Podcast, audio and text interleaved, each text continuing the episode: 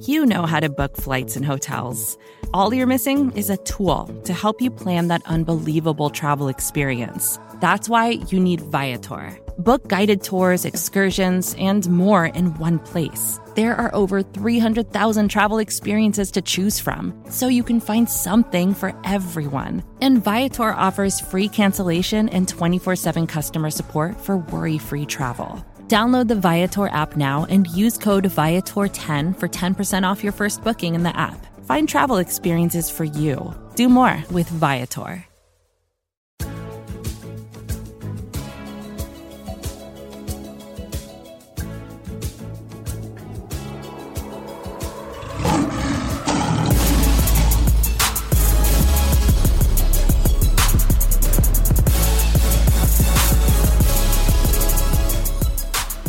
And welcome to First Byte, the preview podcast of the Detroit Lions from Pride of Detroit. PrideofDetroit.com, at Pride of Detroit on Twitter, Pride of Detroit on Facebook. You know where to find us.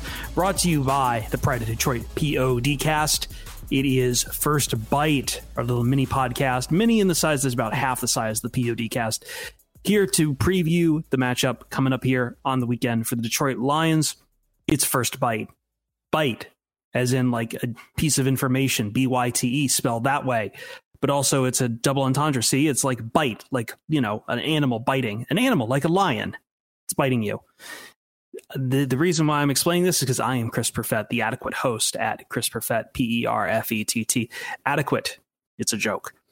Jeremy Reisman is here, the fearless leader, and I am filling in for Ryan Matthews. The Rock God is not here tonight. He is out somewhere on the road.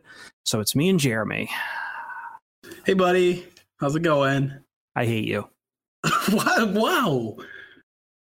Jeremy has bad opinions on food, people. Oh, geez. We're not getting into that. Maybe yes, we we'll are. for the podcast for that one. Yeah, we'll wait for the POD cast for that one. Anyway, thank you for for making sure this podcast got off its feet. I don't know if it's off its feet right now. It's more like, I mean, the feet are planted on the ground, but I don't think we've left the couch yet. not after not after that Sunday POD cast. Uh, let's bring in our friend here. Uh, hold on, hold on, hold on. Let me find it again. I've more for the first name, more for the first name than anything. I just had to remember the first name. You know me and Christian first names. From Cat Scratch Reader, you know the Lions are taking on the Carolina Panthers. we're bringing it's a cat fight, so we're bringing in a Carolina Panthers guest, Brian Beversluis from Cat Scratch Reader. Brian, how you doing, buddy? You got the name right. Good for you. That's yeah. I said I would. Task. I said I would. I almost task. called you like Todd or something. That's just how it, it happens here on the POD cast and on First Byte when I am in charge. Adequate. You know, I'd I'd be okay with being called Brian Todd. That seems much simpler. No, no, no. I mean like name, Todd so. Beversluis. I was going to call you that. What the hell? All right. Yeah, fine. exactly. Exactly. That is most people's reaction to Chris in any form. Mm-hmm. what I'm glad hell? that I'm I'm glad that I'm part of your normalcy here. So extremely normal happenings here on the P on the first bite. I almost keep calling it the POD cast. I haven't hosted one again in a while. Uh, Jeremy, why don't you take this away? Why don't you pick Brian's brain here? Like we, we've got we've got the Panthers coming in. They're a solid second place in the NFC South. Yeah, it might I, be a little hard at this point to catch the Saints, but this is this is looking up to shape another tough game ahead of us. It's it's been an interesting season for the Panthers, and, and I'm glad we have Brian along with with us because there there are a couple things that stick out that are kind of odd about this season to me. And the first thing that sticks out to me, at least, is kind of the role reversal in the team's identity because the offense seems to have finally come together now that Cam Newton has a bunch of weapons. That um, you know I don't know. It, everything just seems to be clicking on offense, but defensively, which has typically been this team's identity, it's not been so good. They're they're 23rd in points allowed. They're 24th in DVOA on defense. Um, Brian, eh, is it the same kind of perspective being inside the the organization? You know, following the the Panthers as as it is kind of this outsider perspective. Uh, to put it the best way, the Panthers have been consistently inconsistent on both sides of the ball. Uh-huh. I guess is the best way to put it. Um, their defense has been dominant at times, and then we also see the 30 point blowouts against the Steelers on right. Thursday Night Football. Um, they have a really they have a very good defensive group. James Bradberry is not Josh Norman, but he's pretty close. Um, Donte Jackson is a very good rookie as far as being a cornerback in the league, second round pick. Uh, their safeties aren't bad. Eric Reid has certainly proved to be worth the money they paid him, which is not a whole lot. Front seven still there. Um, it kind of seems like maybe a coaching thing with them as far as their defense struggling because there's just a lot of tight ends getting free releases against them. Hmm. And it's it's kind of weird because Eric Washington's not like an old an old minded guy. He's not an older coach. He's he's in his 30s or 40s. You know, he's a younger defensive coordinator, but he's still got that same like bend but don't break mindset as far as the defense goes. And that really doesn't work in today's NFL, at least against good teams like the Saints or the Eagles or the Falcons, where they can throw the ball 45, 50 times a game, five to seven yards down the field and make completions. It's just they're playing an older style of football in a league where passing is more of the priority, I guess, is the best way to put it. That's kind of interesting you put it that way because I feel like a lot of people, and we mentioned this on this week's podcast, think the Lions' offense is kind of going back in time as well, where they're not as heavily relying on the passing game. They're trying to become more of a balanced team, and it's worked to mix results. Uh, obviously, not so great lately, but um, had a little bit of success in Miami. But I want to go back over to the, the Panthers offense a little bit because to me it's it's kind of fascinating. You talk about being consistently inconsistent. I think a lot of people would categorize Cam Newton that way. Um, MVP season one type of year completes less than 60% of passes the next one thing that's remained consistent obviously is his ability to run the ball um, but this this year kind of it seems like he's back on the upswing and I, I guess I want to ask how much Christian McCaffrey is making the difference because he's obviously the biggest threat outside of Cam Newton on offense. Um, does he affect every single aspect of that team since he's such a threat in the receiving and the rushing game? So before I get into that, I just want to ask: Is it okay if I answer the first part of your question? Yes, please. I asked the question, but um, so Cam Newton had in his first year, he had Steve Smith, Brandon LaFell, Young. He had Greg Olsen, Jeremy Shockey, DeAngelo Williams, Jonathan Stewart, a pretty good offensive group. Mm-hmm. And a year afterwards, basically the same. And then since then, just a terrible group of supporting supporting cast. I mean, for God's sakes, he went to the Super Bowl with Jerricho Cotchery as his number one wide receiver, Ted Ginn, Philly Brown, Devin Funchess in his rookie year, he's just never really had a great supporting cast around him. It's always seemed like he's kind of elevated that supporting cast around him. Um, for example, last year they had Brenton Bersin, who would never play for another NFL team, and he was one of the guys who played a ton of snaps for them at the end of the year. Um, this team suddenly has more weapons for him that he can work with. And I think that has a lot to do with why he's on the upswing because he's got DJ Moore, first round wide receiver. Curtis Samuel was a second round pick last year as a wide receiver. Uh, Christian McCaffrey, as you guys mentioned earlier, is a big weapon. He's been a huge part of the offense. Like they were, they signed CJ Anderson expecting him to like split snaps with him. And instead, Christian McCaffrey was so effective that they just released CJ Anderson this week. Yeah. I didn't agree with the move, but I get it because CJ Anderson was essentially playing like five snaps a game. For a guy who wants to go get a higher end running back contract, I understand that. Um, McCaffrey does so much for this offense, but I think in general, this is the best supporting cast Cam has had since probably his second year in the league. Yeah, and I think I think the stats kind of bear that out. As I was saying, this team is uh, is already uh, seventh, eighth, ninth. Sorry, ninth in points scored. There it is. Uh, but let let's go back to that Steelers game. And I I know you probably don't want to, but I think a lot of teams that have the Panthers on that. I, I don't remember that. I remember I remember getting home from work that day and turning on the TV and then just blacking out. I just assumed. I got hmm. drunk or something. But well, I'm gonna have to have you.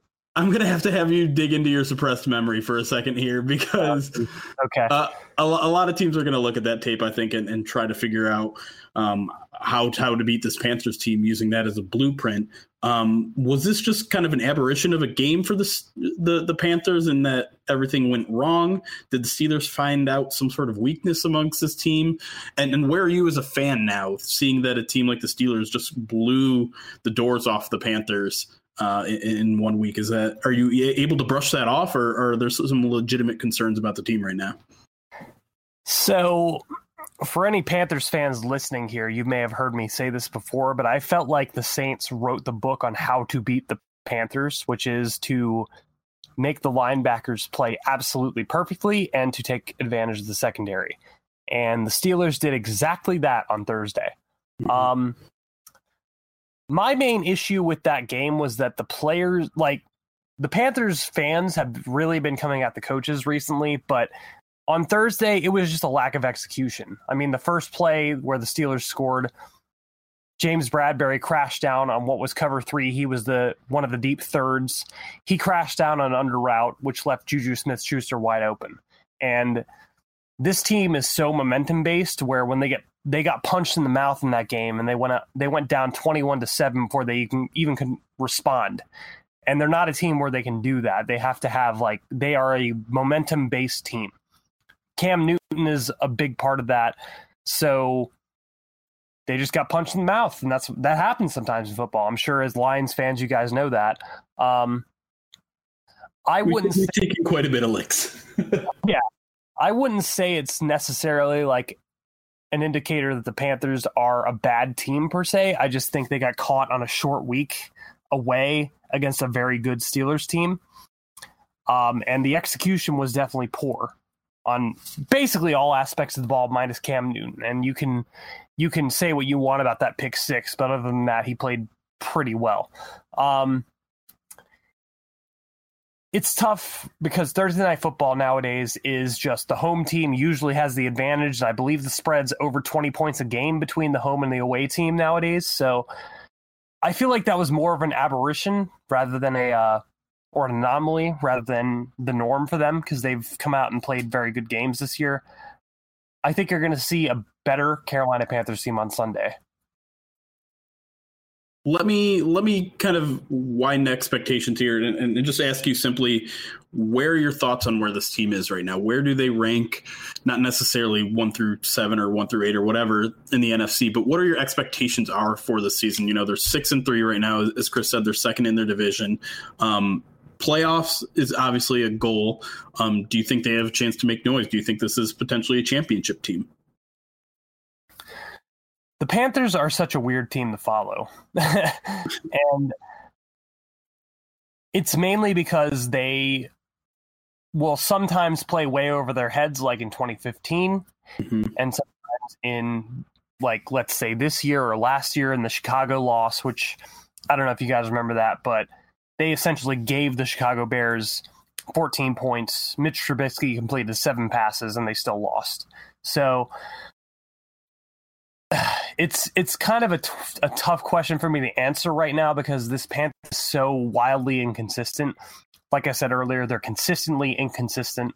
Um, I think this team has the talent to be a wild card playoff team, but there's just so much that has to go right for them. Like they need to, their offense needs to get the ball to Christian McCaffrey in space. Their offense needs to get DJ Moore the ball in space.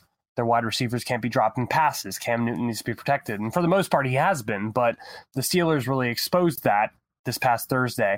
Um, on defense, they play a lot of the same stuff that Sean McDermott and before him and after him, Steve Wilks had, where it was bend but don't break, get after the quarterback, force him to make a bad throw, and they've been very inconsistent with that. It's it's tough for me to say because I could very easily see them going eight and eight, but I could also very easily see them going twelve and four. It's this team is so wildly inconsistent at this point where it's like it's hard to gauge where they're going to be at. If you had to ask me with a gun to my head where I think they're going to be, I would say I think they're going to be nine and seven and probably miss the playoffs because they're so talented, but they also shoot themselves in the foot so often hmm. that it's tough for me to say they're going to pull out a win against the Fal- against the Saints, or even two wins, or they're going to pull out a win against the Falcons, who have their number. Like this team is very good, but there's a lot of problems as well. And Cam Newton is the is basically the driving force there. He's if he's on point, they they can win against any team in the league, any team. He's never lost to Tom Brady, but he can also lose to the Chicago Bears, where Tom, where Mitch Trubisky throws seven passes and they still win. So, by the way, we're we're here for all the Mitch Trubisky hate that you want to throw out there. Please, always good to hear. Go ahead. I will. I will say, straight up hilarious to me because it was just the epitome of Panthers football as far as like a, a, game or a season goes. Like they have like a really promising season, and then they go out there and they give 14 points to a John Fox offense that likes to punt the ball on fourth and one at the 39 of their opponent's field. So it's it's just a, it's just a cruel joke, is what it is. Just... By the way, I will point out too, in as we are looking at six and three, the Panthers' away record is one and three, so all three losses coming on the road. But granted, that's also true of the entire NFC South, unless your name is the New Orleans Saints, apparently. So the Panthers have been a very good team at home ever since 2008. So yeah. I mean, Whenever, that's true everyone. And I mean, like, it's not like we're talking much here. The Lions are one and four at away, but, but I mean, there's, there's a lot of difference there going on too. To Yeah. I mean, um, like for the Panthers, it's just a matter of that they play very well at home. I don't really understand what the sudden big spread is between their performance at home and their performance away. I think because, that's just about typical for most, uh, for a lot of NFL teams. I was just bringing that up there. Well, what's weird about that is back in 2003. I don't know if you guys remember that, but they were like better at away than they were at home. If you mm-hmm. if you uh, remember that, so I don't know what that is, but yes, the Panthers would definitely be favored by having, say, in the playoffs, they did make it that home field advantage. But they're two games back on the Falcons, so we may not see that, or I should say the Saints. We may not see that happen. So, and, right. and who knows if the Lions are actually going to have a home field advantage this week because they're for some reason practicing outside, not in where. Yeah, I don't inside where the dome conditions are actually going to be this week. But hey, you, you know what? Good for you, Matt Patricia. You want to play in the yeah, Hey, you want to play. You want to play tough. That's what the, that the that's what the fans want to see. That's always cool marketing. We're taking a quick break here. And when we come back on Pride of Detroit's First Byte, we will be talking some more about the Panthers, starting to get ready, starting to gear up, look at individual match, matchups here. It's Chris Perfett, Jeremy Reisman here with you, with Brian Beversluis. We'll be right back here on First Byte.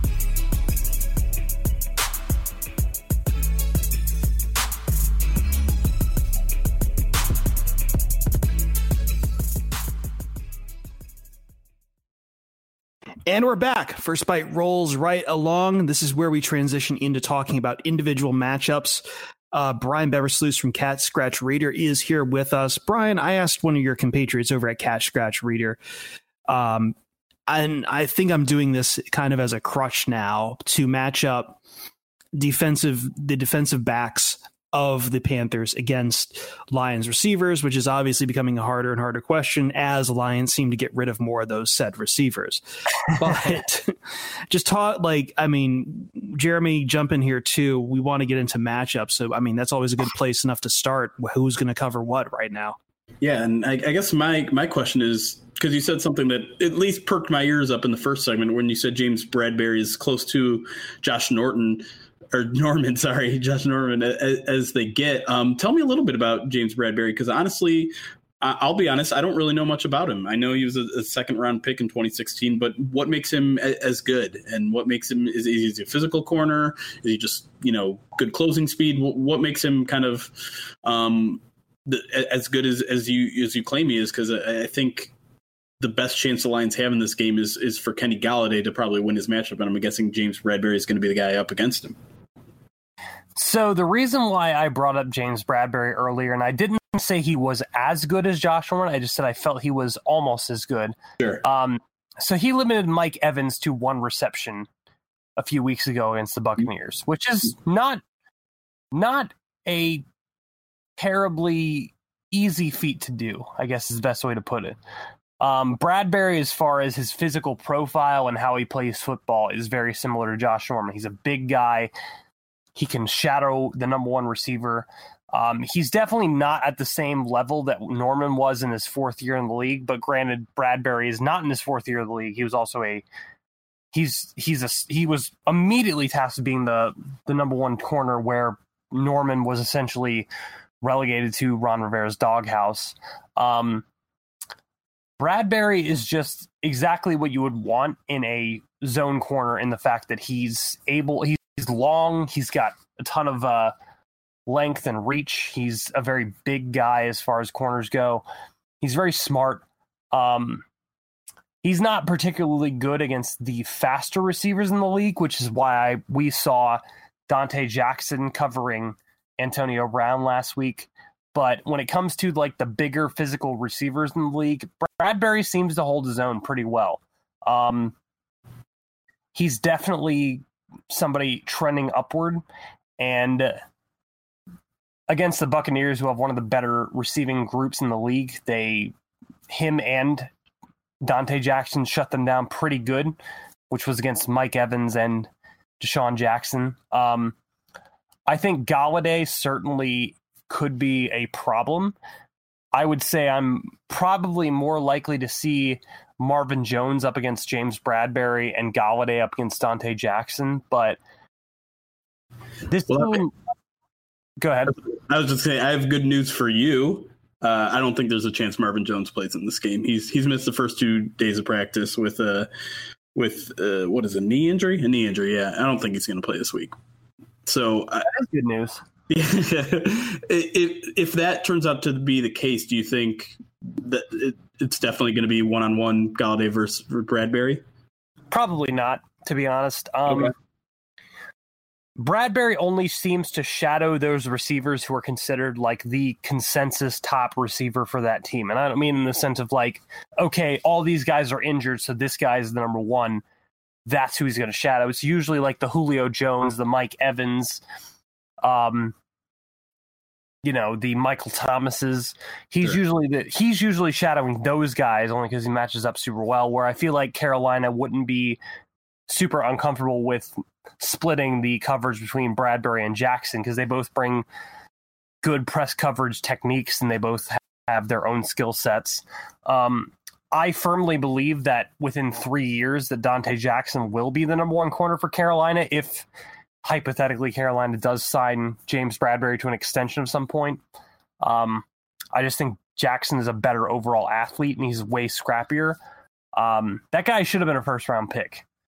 So I'd be totally happy with seeing Jackson shadow Gall- Golladay all of Sunday, but that's not really Carolina's mo when somebody when they ha- they're facing a receiver or a offense where there's a lot of different guys that they can face up with, and there's not really one consensus option.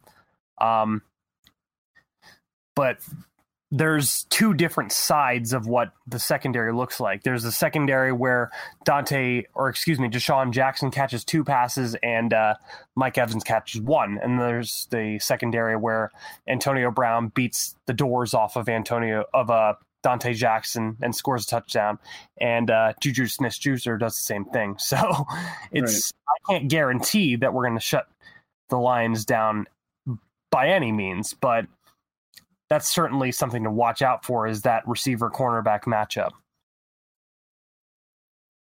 All right. And uh, let me ask you this then before we move on to our game of things we think we know. Since we cover a lot of how the Panthers will do it, where where should the Lions, if they want to exploit the Panthers, how what's what do you see their plan of attack could be? Running the football seems to work out well for a lot of teams. It's it's weird Ooh. because like you look at the stats and you see Carolina is a higher ranked rushing defense, but watching them snap to snap every game, which is what I do, they are very, very bad at defending the run consistently throughout the game. Um, like if a team were to consistently be like, we're going to pound the rock against this offense or this defense, I could see them going for 150 to 200 yards rushing. It's Luke Kuechly is not the same player he was, and I'm not saying that he's any worse, but I feel like NFL offenses have adapted to okay, we have this superhuman presence in the middle. We're going to throw the ball six to seven yards down the field and kind of nullify that. We're going to throw screens. We're going to throw bubble screens. We're going to throw slants. And as good as Luke Kuechly is, he can't he can't stop all that stuff. Like he's not the only players in my mind in the NFL these days who can be a game breaker on the defense where like they can totally shut down and a defensive game or an offensive game plan is guys like Khalil Mack where they can sack the quarterback and r- stop the run. And Luke Kuechly is really really good. He is the best middle linebacker in the league in my opinion. But there's only so much a middle linebacker can do on a defense. So in my mind, Carolina is weak in the short to intermediate routes where they're going to give some free releases to some guys. So that could be a problem. All right. And now I want to have Jeremy and Brian here play things we think we think we know. We do not do predictions here. We do not do score predictions. We do not give keys to the game. We give you simply things that we think we think we know. No one is perfect. Everyone is flawed. Jeremy, we'll start you off. What do you think you think you know about this game? Well, we kind of avoided talking about it in most of this podcast, um, but I think the Panthers' pass offense versus the Lions' pass defense is a crazy, crazy, crazy uh, upset or, or, mismatch, I should say. Um, Cam Newton playing at the top of this game. Uh, as we mentioned earlier, he's got a whole bunch of weapons at his disposal, including Christian McCaffrey. I don't think the Lions have anyone who can cover any of those guys, even though Darius Slay is probably going to come back this week. Um, so I think I think I know that Cam Newton is going to throw for 350 yards in this game. Cool. Four. All right, Brian, you're the guest here. It's your turn. So, based on the premise you're giving me, essentially, it seems like I just am predicting what's going to happen in the game. Just, just one thing, one thing you think. It doesn't need to be a macro thing. Just like one element of the game that you are confident on here. Like so it can be, yeah, yeah. I get it. So, what I'm confident on is the Panthers are going to run Christian McCaffrey down the Lions' throats because they tried to do that against the Steelers, and the Steelers put them up 21 to 7 before anybody could even catch their breaths. McCaffrey has been very effective down the throat, down the middle, outside, catching the ball. It's very clear that this offense wants to keep him involved, and we're going to see a heavy dose of Christian McCaffrey at least in the, those first two drives because quite frankly, I, I don't. I mean, no, no disrespect to you guys, to the Lions fans or anybody listening here, but who on that Lions defense is going to cover Christian McCaffrey one on one. Let's be real here. So that's who they're going to target. And I think McCaffrey is going to see like a probably over 100 yards in scrimmage, probably two touchdown game against the Lions. Yeah, that, that's a, that's an interesting matchup, especially running the ball because the Lions have gotten a lot better at defending the run ever since Damon Harrison uh, joined the team a couple weeks ago. But it looks like A'Shawn Robinson, who's been almost as good as Snacks, uh, is probably not going to play in this game too. He's missed the first two practices, so it'll see. It'll be interesting how the the Lions defense rebounds without him and with you know one of the best dual threat running backs in the league. All right, I think that's where we're going to leave it. Brian Beversluis, uh, thank you very much for joining us. Where can plug your stuff? Where can people find you? So you're probably going to have a hard time finding me on Twitter because my last name is very hard to spell, but I will spell it anyway. Uh, Brian B R I A N Beversluis B E V E R S L U I S. That is my Twitter handle at Brian Beversluis. I am the social media czar for Cat Scratch Reader. Probably more easy to find that. Um, come follow us on there. We'll have plenty of coverage about the Lions game. Um, We'll also have our own podcast up. Hopefully, we've got some technical difficulties going on right now, but we usually have a weekly podcast as well. Um, that said, usually I like to have fun on game day with the CSR handle, so you'll probably see a few snarky tweets from me. And don't take them personally. I'm just here to have fun. I hope that the I hope that the, the that you guys' handle also has fun backwards because I'm not there to to piss anybody off. I'm just there having fun. Um, so yeah, come join us on having Twitter on Sunday. Having fun and goofing off on twitter.com. Brian, thank you very much for joining us. And thank you, the listener, for listening to First Byte from Pride of Detroit. iTunes, I, I'm told I should be referring to it as Apple Podcast now. Well, y'all shouldn't have done it on iTunes to begin with iTunes slash Apple Podcast, whatever the hell you want to call it. Uh, let's see, Google Play, Google Podcasts, uh, Stitcher, Spotify. What else? Spreaker, maybe. I don't know. Uh, it's all over the place. Go go look for it on your favorite podcasting platforms. Look for the Pride of Detroit POD cast coming out after the game too. Thank you for listening to First Byte. Chris Perfett, Jeremy Reisman, Brian Beversluis is our guest. We will see you all Starside. Hello, I'm Ashley Carman. I'm Kaitlyn Tiffany. We're the hosts of Why'd You Push That Button, the Verge's show about all the choices technology forces us to make. And we're back for season three, talking about questions like why do you delete your tweets? And why do you type in lowercase letters that make you seem like a serial killer? And why are you on an exclusive dating app? You're not that special. We're releasing a new episode every Wednesday, and you can find us anywhere you typically find podcasts, which is Apple Podcasts, Google Podcasts, Pocket Casts. So go ahead and subscribe and check us out. Support for this show comes from Fundrise. Buy low, sell high. It's easy to say, hard to do. For example, high interest rates are crushing the real estate market right now. Demand is dropping and prices are falling, even for many of the best assets. It's no wonder the Fundrise Flagship Fund plans to go on a buying spree, expanding its billion dollar real estate portfolio over the next few months. You can add the Fundrise Flagship Fund to your portfolio in just minutes and with as little as $10 by visiting fundrise.com/fox. Carefully consider the investment objectives, risks, charges and expenses of the Fundrise Flagship Fund before investing. This and other information can be found in the fund's prospectus at fundrise.com/flagship. This is a paid advertisement. More to dos, less time, and an infinite number of tools to keep track of. Sometimes doing business has never felt harder, but you don't need a miracle to hit your goals. You can just use HubSpot because their all in one customer platform can make growing your business infinitely easier. Imagine this high quality leads, fast closing deals, wildly happy customers, and more benchmark breaking quarters. It's not a miracle, it's HubSpot. Visit HubSpot.com to get started today.